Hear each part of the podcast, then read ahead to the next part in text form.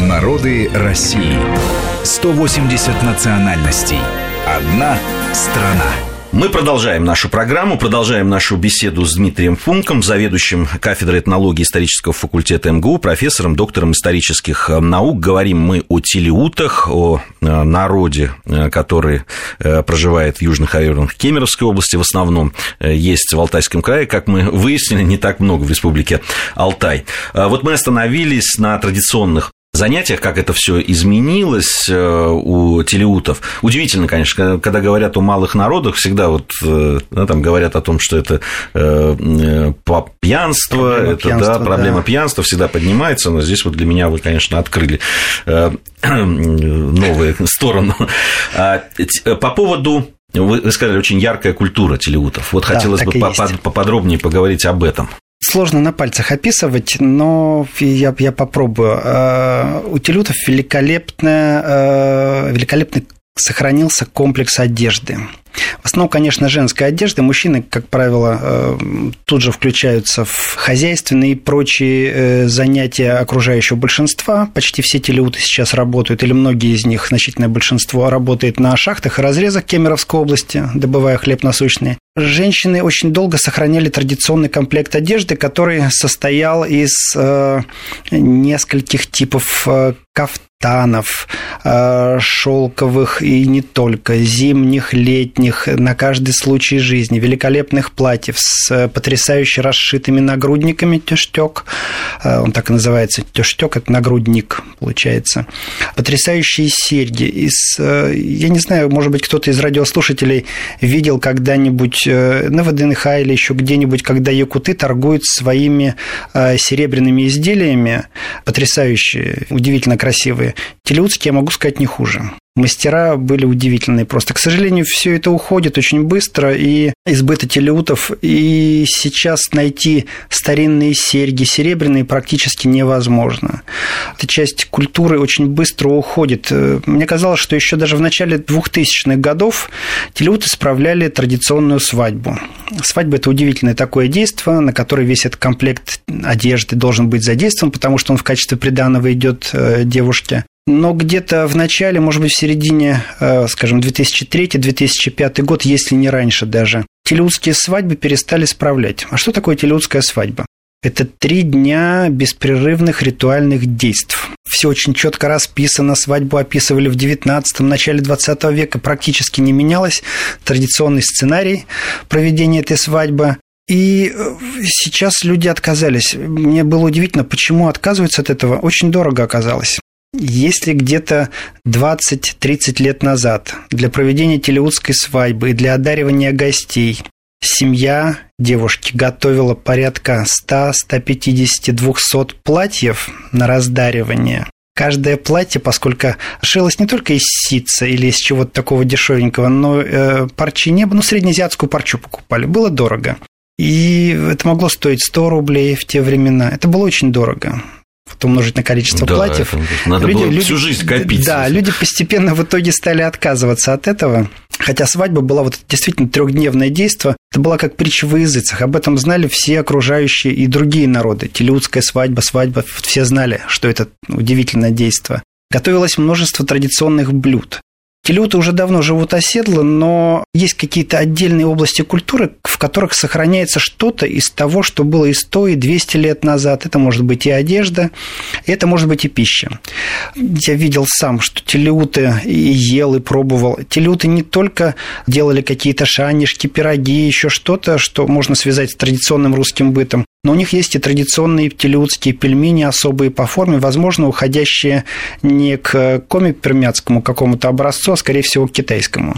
Они довольно большие. Они довольно большие, очень красиво защипнутые с одной стороны в форме полумесяца. Очень много блюд из конины. И вроде коней тоже перестали держать, по крайней мере, в советское время очень мало этого было.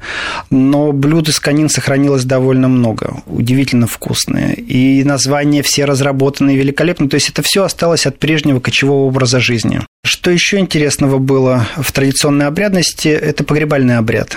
Да, там я вот да. читал, что есть э, каким-то, согласно каким-то этнографическим исследованиям, э, практиковали телеуты обряд воздушного погребения. Вот это, это, это что это? Да, в общем, и да, и нет. Э, да, в отношении тех групп телеутов, которые жили на этой территории всегда, и это именно те, кто занимался охотой, рыболовством и так далее, но не кочевники-скотоводы. Часть этих телеутов действительно практиковала воздушный способ захоронения, но он долго сохранялся лишь в отношении э, младенцев. Тело не тяжелое, и можно заворачивать в бересту и подвешивать на верхушках деревьев. В фольклоре сохранился этот, э, описание этого обряда воздушного захоронения, когда два каких-нибудь мощных дерева, э, богатырь верхушки их опускает вниз, привязывает гроб, и он туда поднимается куда-то наверх, взметаясь к небесам. Связано все это с традиционным мировоззрением очень значительно. Телеуты не были никогда мусульманами, но мне кажется, что обряд э, похоронный был очень похож на то, что практикуется в мусульманстве.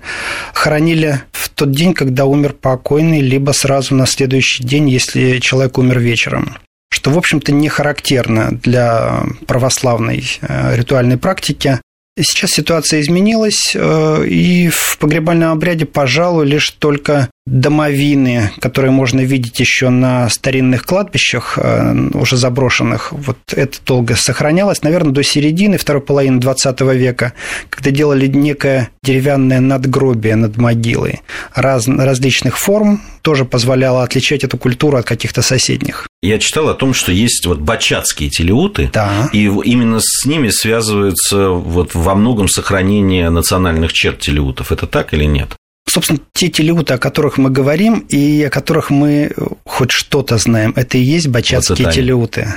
Потому что другие, чердинские в республике Алтай, заринские в Алтайском крае, и телеуты Калмаки в Томской области и на севере Кемеровской области, но это уже практически не телеуты, угу. это кто-то другой.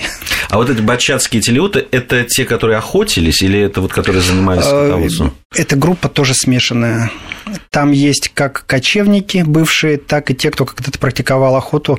Если посмотреть на родовой состав, то есть каждая этническая группа на юге Западной Сибири э, не является единым целым. Она состоит из множества более мелких групп, а те, в свою очередь, состоят из каких-то других подразделений, линиджей или родов, как принято называть э, на русском языке. Там есть чуросы, там есть меркиты, то есть это древние знаменитые какие-то имена, либо монгольские, либо тюркские, и даже государственные образования когда-то были с такими наименованиями. Сейчас это может быть род, состоящий из одной фамилии. Но есть и те, кто здесь жили всегда, и названия родов, которых, может быть, или скорее всего, восходят к э, самодийским, угорским каким-то группам. Это вот те, которые были местные, охотники, рыболовы, собиратели и так далее. Есть разные. По поводу еще вот интересное, э, я встретил, что у телеутов, как и у других некоторых народов, в том числе и Западной Сибири, было деление э, жилища на мужскую и женскую часть. Причем женщины да. не могли проникать на э, мужскую территорию. Это действительно так? Да, конечно. Более того, есть масса таких, ну, не то что забавных, назидательных рассказов о том, Почему нельзя строить двухэтажное жилище? Потому что если женщина поднимется наверх, то как же мужчина будет ниже? Когда мужчина спускался в подпол, женщина обязательно выходила куда-то на улицу. А деление пространства на мужскую и женскую половину действительно было очень четким и строгим и соблюдалось всегда. Центр жилища всегда был очаг, от входа, вот если мы смотрим со стороны входа, видим очаг, дальше доходим до стены, это почетное место. На почетном месте, тёрь называется, на почетном месте всегда сидел хозяин, ну или особо почетные гости, которые могли сидеть рядом с ним. А дальше уже все, юрта делилась ровно пополам на левую и правую части. Ну, то, то есть, таким образом, ну, все какие-то хозяйственные вещи, которые ну, женщинам нужны, они э, хранились... Хранились на... с ее стороны. При этом мужчина мог э, заходить на женскую территорию свободно или нет? Вы знаете, на самом деле э, этнографы часто э, больше хотят увидеть, чем есть на самом деле. Да. Нам хочется, чтобы все было четко, организовано и правильно, но это то же самое, что сказать обществу. Общество, замри, сейчас я напишу с тебя учебник, а потом ты можешь опять двигаться. Да, ну вот мне же нужны какие-то константы. Если что-то было нужно, мужчина мог зайти в любую, на любую часть. Точно так же, как если в семье не было кормильца, женщина брала ружье и шла охотиться. И это нормально. Ну, то есть это да. Да, не осуждалось общество? Нет, конечно. У нас совсем мало времени остается, э, к сожалению, в эфире на эту программу.